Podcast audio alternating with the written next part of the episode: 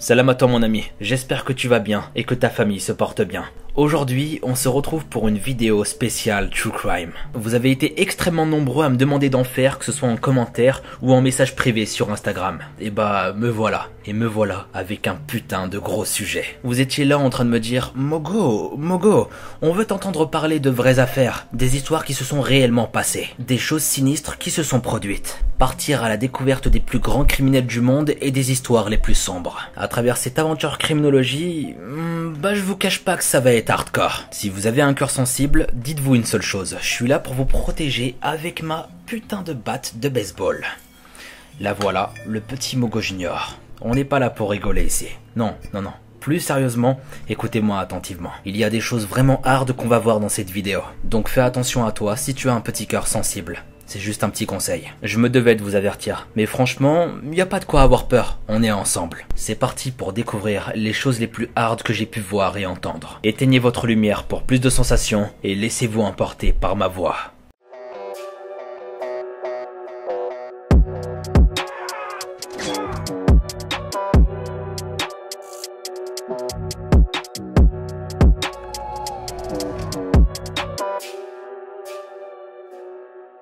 お前はもう死んでいる。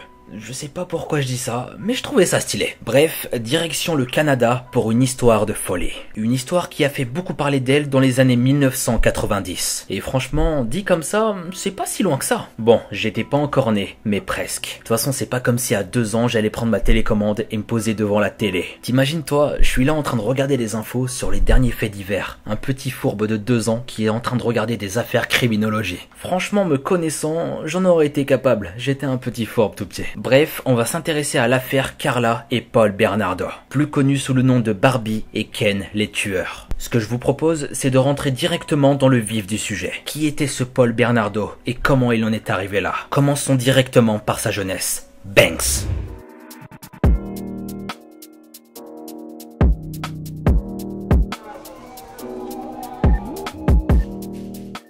Paul Bernardo est né dans la ville canadienne de Scarborough, en Ontario. C'était le 27 août 1964. Là, on fait face à la naissance d'un être qui va grandir et devenir quelque chose de terrible. Accrochez-vous mes amis, car Paul Bernardo, vous n'êtes pas prêt de l'oublier. Croyez-moi. Là, vous êtes un peu en train de vous mordre les doigts. Je vous sens un peu fébrile à m'écouter. Qu'est-ce que je vais bien pouvoir vous raconter? C'est ce que vous êtes en train de vous dire. Qu'est-ce qu'il va dire de si terrible? Quand on voit sa tête avec ses cheveux blonds, on ne se doute pas une seule seconde de la tournure que va prendre sa vie. Et c'est vrai ça c'est effrayant.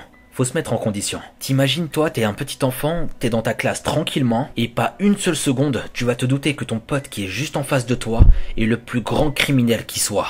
Bon, j'abuse un petit peu, ça l'est pas encore, mais ça va le devenir. Tu vois sa petite tête innocente, ses petits yeux, mais tu ne sais pas qui il va devenir. Ça, croyez-moi, c'est effrayant. T'auras vécu toute ton enfance avec un petit gars, et plus tard, t'apprends que c'est le plus grand criminel de ton pays. Ouais, rien que ça. Là, on est dans la région de Toronto, dans un petit coin tranquille, entre un lac au sud et l'avenue Victoria à l'ouest. Paul est le troisième enfant de Kenneth, un comptable. Son père était d'origine italienne et il avait l'esprit assez tordu. Il abusait de son propre fils. Ouais, vous avez très bien entendu. Sa mère était anglaise et s'appelait Marilyn Bernardo, fille d'un avocat. On imagine qu'au début de sa relation, elle était très amoureuse de Kenneth, tout se passait plutôt bien et il vivait une vie plutôt heureuse. Mais ça, c'était jusqu'à ce que j'apprenne un petit détail sur Paul. Et c'était pas qu'un petit détail. Paul Bernardo est en réalité le fruit d'une aventure avec un petit ami de passage. Comme quoi, ça n'allait pas si bien entre ses parents. Donc forcément, on imagine beaucoup de disputes, peut-être de la violence, une relation de ce qu'il y a de plus toxique. Mais bizarrement, ce n'est pas ce qui a empêché Marilyn de renouer des liens avec son ex-mari. À ce moment-là, elle est enceinte et l'annonce à Kenneth qui acceptera l'enfant et sera reconnu comme le père biologique. Quand son fils Paul à 6 ans, Marilyn retrouve ses sœurs de sang et commence à leur rendre visite. Elle laissera ses enfants seuls à plusieurs reprises à la maison. Elle est dépressive cherche à fuir son mari qui profite d'elle sexuellement, ainsi que sa fille. Elle est en train d'abandonner de plus en plus ses enfants et les laisse sans surveillance. On sent qu'elle est dépassée par les événements. Problème de couple et dépression. À l'âge de 10 ans, Paul se lie d'amitié avec deux garçons du quartier, Van et Steve, et ils font tous partie d'un groupe de scouts. Paul reçoit d'ailleurs le prix du chef scout. C'est là qu'il apprend à allumer des feux avec des brindilles et s'en sortir en vous savez, toutes ces choses qu'on apprend quand on est seul dans la nature. Comment survivre et comment être un bon aventurier. Alors qu'il a 12 ans, il commence à travailler dans le restaurant d'un ami de son père. À l'école, ses résultats sont plutôt bons, mais ses parents ne pensent pas qu'il pourra aller assez loin et le poussent au contraire à poursuivre son job au restaurant. Franchement, pas très sympa ses parents. Euh maman, j'ai quand même 15 de moyenne là. Fiston, va travailler. De toute façon t'es qu'un moins que rien. Va travailler, c'est mieux pour toi je te dis.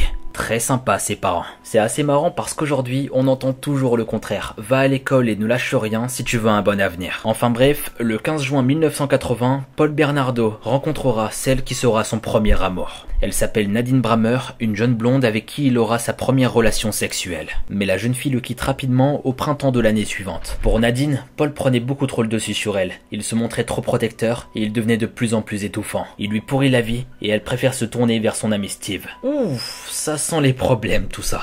Comme vous pouvez vous en douter, Paul est furieux et il met le feu à toutes les affaires que la jeune fille a pu lui offrir. À la même période, sa mère révèle au garçon qu'il est le fruit d'une aventure. Ah Et ça continue les problèmes.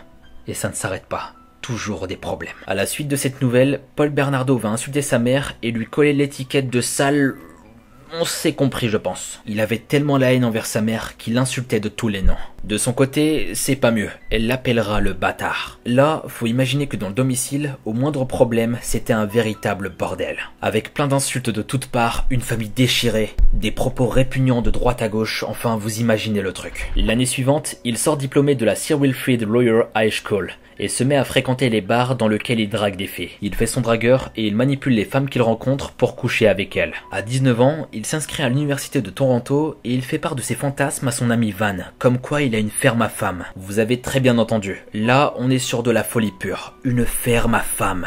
Il stockait des femmes dans une ferme afin de les avoir à disposition pour leur faire l'amour.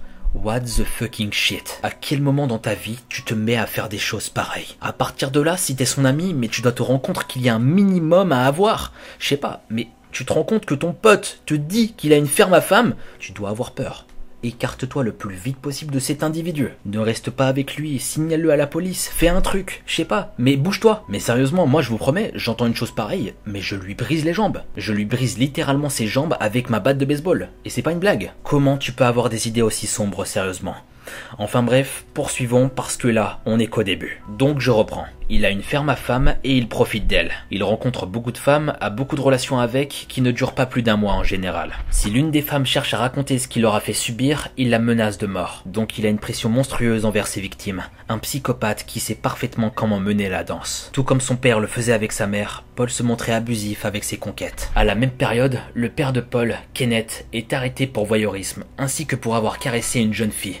C'est hyper sombre. Il est accusé d'abus sexuels sur mineurs. Lors de l'été 1986, Paul Bernardo écope d'une ordonnance par le tribunal, parce qu'il a émis des appels obscènes envers l'ex-petite amie de son ami Van. En gros, on lui interdit d'approcher la petite amie. Il est allé beaucoup trop loin. Quelque temps plus tard, il ressort diplômé en commerce de l'université et accepte un emploi de comptable chez Pricewaterhouse à Toronto. Il commence à entretenir une liaison avec une certaine Suzy, alors qu'à ce moment-là, il était déjà en couple avec Carol, une amie. Manque de chance pour lui, les deux finissent par découvrir l'existence de l'autre. Mais Paul veut tellement garder le contrôle qu'il arrive à les faire rester avec lui. C'est finalement quelques semaines plus tard que Carol prend une ordonnance restrictive contre lui, pour la raison suivante des appels téléphoniques obscènes. Elle avait peur de lui, et elle voulait s'en éloigner le plus vite possible. À ce stade, ce qui confirme son état instable, c'est que c'est pas la première fois que ça lui arrive. Encore pire, ça va continuer. Il rencontre en 1987 Jennifer Thompson qui menace de porter plainte contre lui. Paul Bernardo décide de réduire ses relations et se fait tout petit. Parce que là, hmm, ça commençait à sentir mauvais pour lui. Donc s'il voulait pas se prendre une balle dans la tête par les flics, bah, il devait arrêter.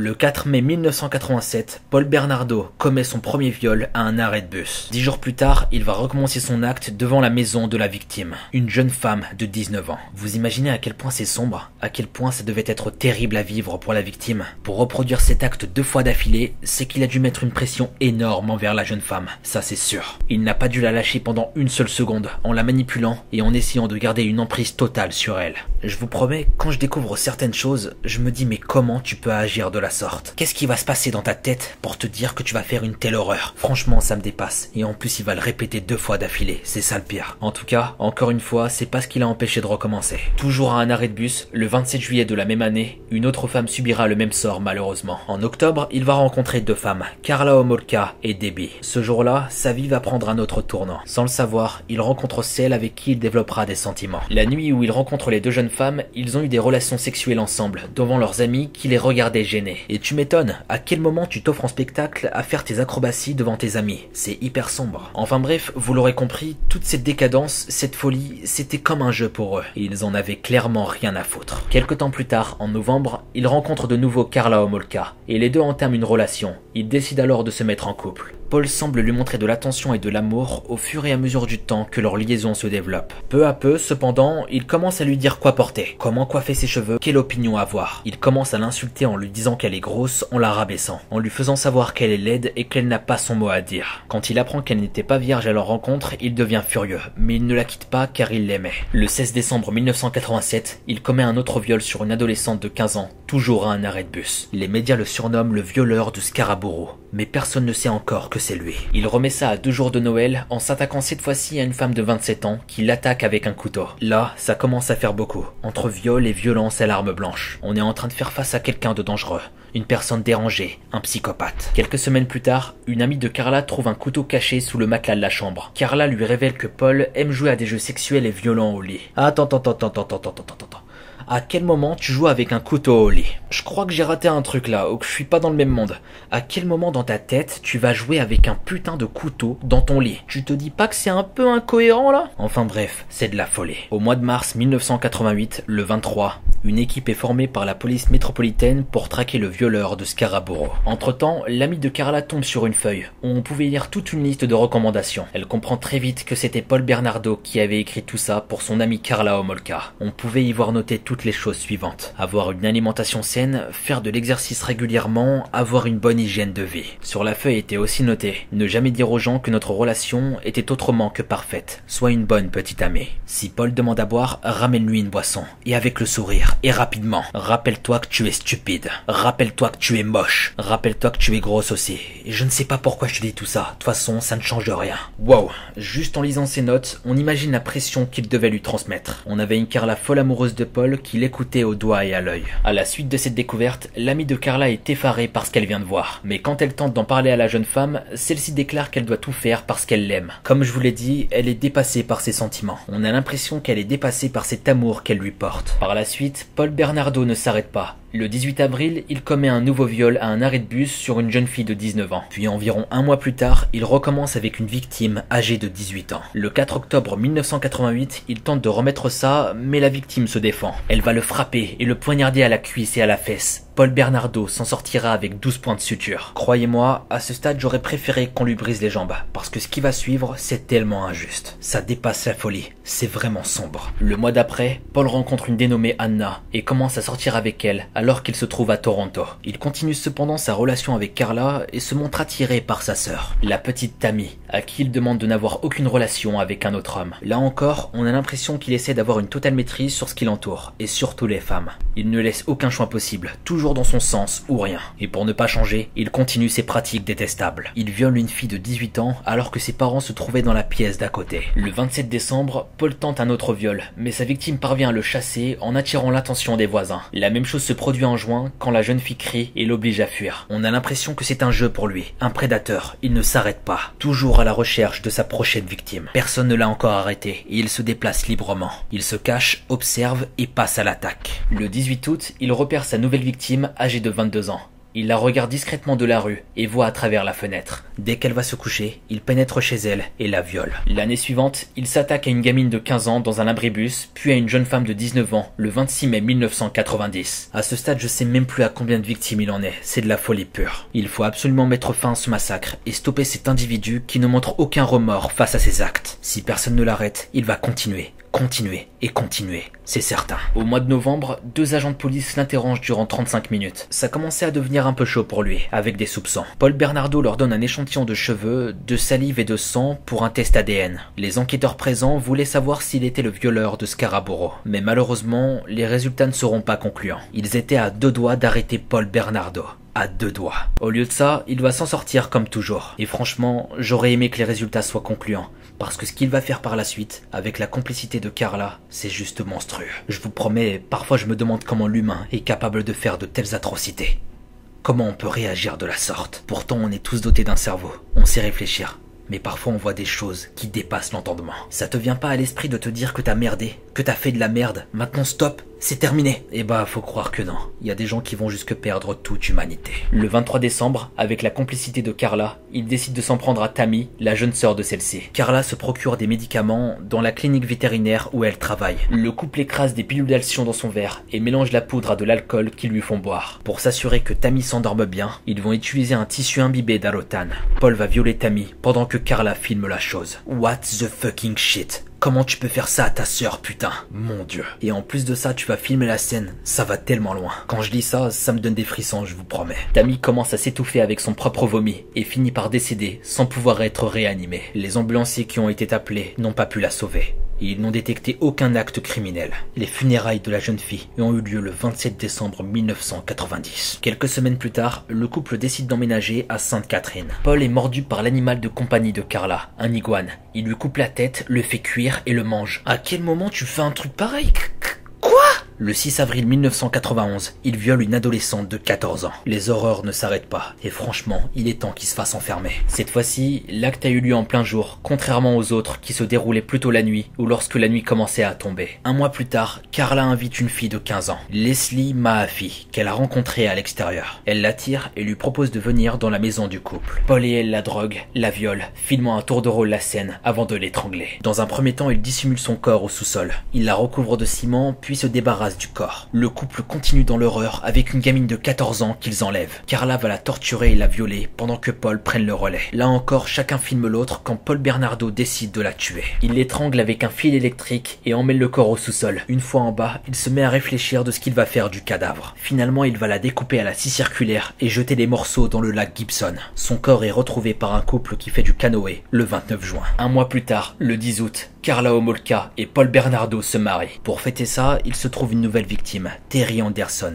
Elle a 14 ans, elle va être droguée et violée. La jeune fille arrête de respirer. Affolée, Carla appelle le 911, puis rappelle les secours un peu plus tard pour leur dire que c'est bon, qu'elle respire à nouveau. Le 19 avril 1992, le couple enlève Kristen French, âgée de 15 ans. Carla fait mine de demander son chemin à l'adolescente, qui attend sur le parking de l'église et sort de la voiture avec une carte routière. Paul arrive par derrière et à l'aide d'un couteau la force à monter dans la voiture. Il la torture et la viole pendant trois jours dans leur maison en filmant les événements. Et en plus de ça, c'est tellement sombre. Ils vont montrer à leur victime le viol de Leslie Mahaffey. Paul Bernardo va la tuer ensuite, toujours avec le fil électrique, alors que les parents de Carla étaient venus pour dîner, le soir même. Une fois qu'ils sont partis, Paul jette le corps de Kristen dans une benne à ordures à Burlington. Le 30 avril, le corps de la jeune fille est découvert. 230 tests sanguins sont effectués par la police sur les potentiels suspects. Seuls 5 de la totalité des échantillons montrent des similitudes avec le groupe sanguin du violeur. Paul Bernardo est l'un d'entre eux. Des tests supplémentaires vont être demandés. Mais l'enquête perd son intérêt car les viols cessent pendant une longue période. Du coup, la priorité est donnée aux autres affaires. Cependant, une jeune femme vient témoigner, expliquant qu'elle a été témoin d'une lutte entre un jeune homme et une jeune fille brune, là où a été enlevé Kristen French. La dame décrit le véhicule comme étant une Chevrolet Camaro. Les enquêteurs se tournent sur cette piste et se mettent à interroger tous les propriétaires de Camaro. C'est alors que de nombreux appels commencent à mettre les policiers sur la piste de Paul Bernardo. Ils décident de l'interroger chez lui. L'homme les reçoit et se montre coopératif. Quand les agents l'interrogent sur la marque de sa voiture, il leur répond qu'il a une Nissan couleur or. En repartant, ils se décident quand même à appeler leurs collègues de Toronto pour avoir les résultats des tests de sang de salive de Bernardo. Et c'est là qu'ils leur apprennent que les tests n'ont pas été encore réalisés. Encore à ce moment même, personne ne pouvait dire que le violeur de Scarborough, c'était Paul Bernardo. Personne ne pouvait le confirmer. Banks.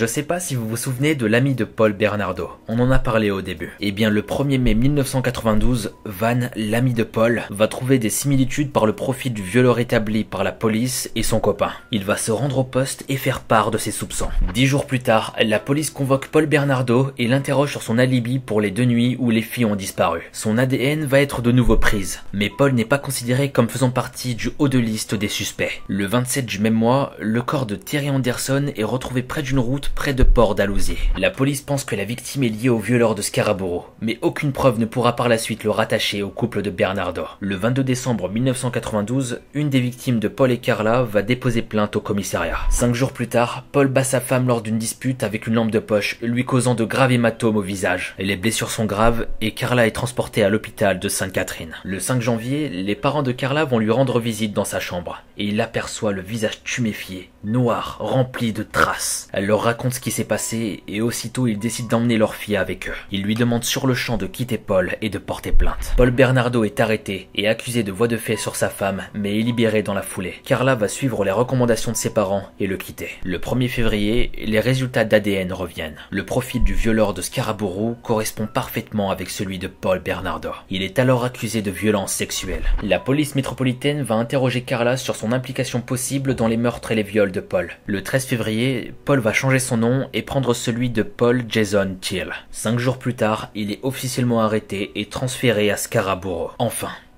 Enfin, ce putain de massacre est terminé. Franchement, quand on regarde bien son historique, parfois il est passé à rien mais à rien de se faire arrêter. Malheureusement, ça a pris beaucoup plus de temps que prévu, suite à des retards de tests ADN par la police et une mise en attente de l'affaire à plusieurs reprises. Enfin, pas mal de petits problèmes qui ont compliqué la tâche, et à cause de ça, on a mis énormément de temps à arrêter le violeur de Scarabourg. Après l'avoir arrêté, la police essaie d'obtenir des mandats sur la base des preuves ADN. Ceux-ci leur sont accordés. Le 23 février, la police met la main sur l'une des vidéos. Carla est arrêtée dans la foulée. Tout de suite, elle accepte de témoigner contre son mari en échange d'une remise de peine. Son procès est programmé pour le 28 juin. Deux jours plus tard, Carla demande le divorce et prend des dispositions avec son avocat pour entamer une négociation de plaidoyer avec l'accusation. Carla écope de deux chefs d'accusation pour homicide involontaire. Et en plus de ça, une évaluation psychologique est demandée par la cour. Elle vit chez son oncle et sa tante le temps qu'arrive son procès, et elle finira par leur faire des aveux. Malheureusement, cela ne sera pas retenu par la cour, car il s'agit de oui-dire. Cependant, le procureur utilise ses aveux pour accuser Carla de meurtre au premier degré et appuyer les négociations de plaidoyer pour 12 ans d'emprisonnement afin qu'elle leur livre un maximum de renseignements. Si elle n'accepte pas, elle sera poursuivie par deux chefs de meurtre au premier degré et un chef de meurtre au second degré. Après en avoir discuté avec son avocat George Walker, elle accepte la proposition du procureur. Le 6 mai, l'avocat de Paul, Ken Murray, se rend chez lui et trouve six vidéocassettes. Il les a trouvées cachées au plafond de la salle de bain et il va les garder pour lui. Les vidéos montrent les viols de Tammy Omolka, la sœur de Carla, Leslie Amalfi, Kristen French et une inconnue. Le 14 mai, Carla et le procureur finalisent l'accord de plaidoyer. Elle emmène la police où ont eu lieu les massacres qu'elle a fait avec Paul.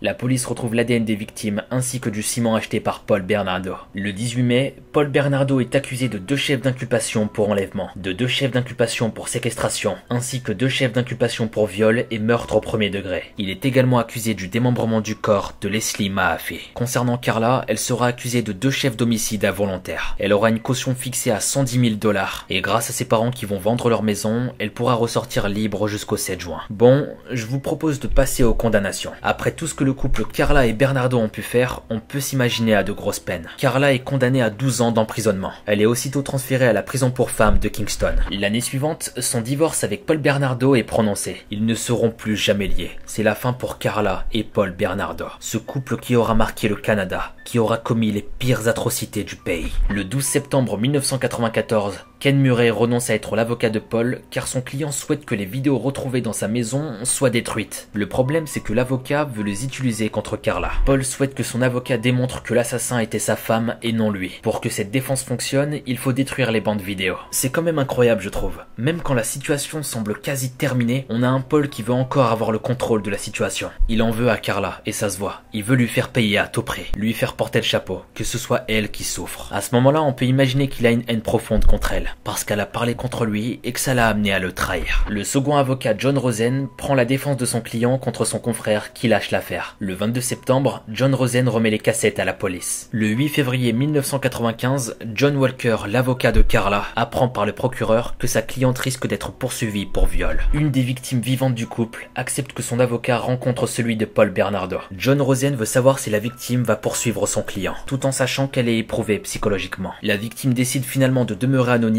et de ne pas plaider au tribunal. Le lieu du procès de Paul Bernardo est changé. Il ne se déroulera pas à Sainte-Catherine, mais à Toronto le 18 mai. L'accusé plaide non coupable pour les meurtres, affirmant que les décès étaient accidentels et disant que le tueur était sa femme. Le 1er septembre 1995, Paul Bernardo est reconnu coupable de toutes les accusations. Enlèvement, séquestration, viol et meurtre. Il est condamné à la prison à vie sans possibilité de libération conditionnelle avant 25 ans. Il est envoyé à la prison de Kingston directement. Deux mois plus tard, il repasse devant le tribunal, cette fois-ci celui de Scarborough, et doit répondre de 10 chefs d'agression sexuelle avec utilisation d'armes, de 2 chefs d'accusation pour strangulation, de 5 chefs pour agression sexuelle, de 3 chefs pour sodomie, de 8 chefs d'accusation pour vol qualifié. Paul Bernardo acceptera les actes d'accusation et reconnaîtra les faits. Après la condamnation, les reporters du Toronto Sun publient un ouvrage sur le couple, Deadly Innocence, qui les fera en partie connaître par tout le Canada. Deux ans plus tard, Carla Homolka peut sortir de prison, mais sa demande sera rejetée. Finalement, elle sera libérée en 2005. Quant à Paul Bernardo, il ne peut demander sa libération qu'à partir de 2019. Et bah là, on n'est pas dans la merde.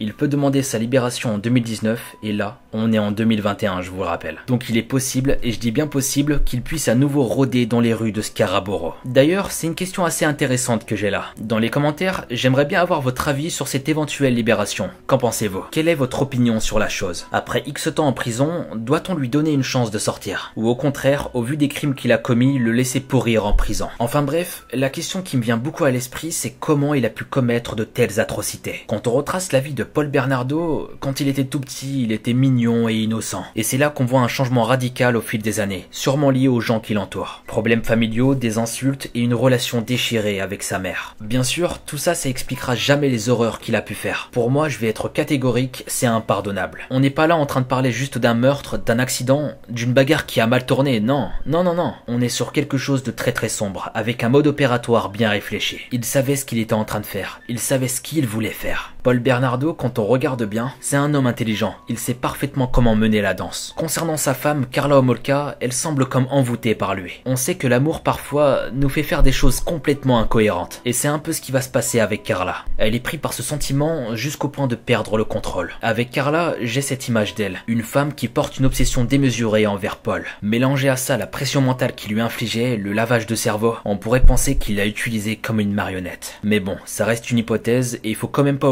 qu'au final, elle aussi, elle a commis des atrocités sans nom. Et ça, malheureusement, on ne peut pas l'effacer. Enfin bref, c'était l'affaire Paul Bernardo et Carla Homolka. Une affaire de folie qui s'est produite au Canada. J'espère que cette vidéo vous a plu. En tout cas, j'ai vraiment apprécié vous partager ce sujet. Quant à vous, si vous avez des idées à me partager, venez sur mon Insta Mogota-sama, on pourra en parler en privé. Sur ce, on se retrouve très vite pour une nouvelle vidéo. C'était Mogota.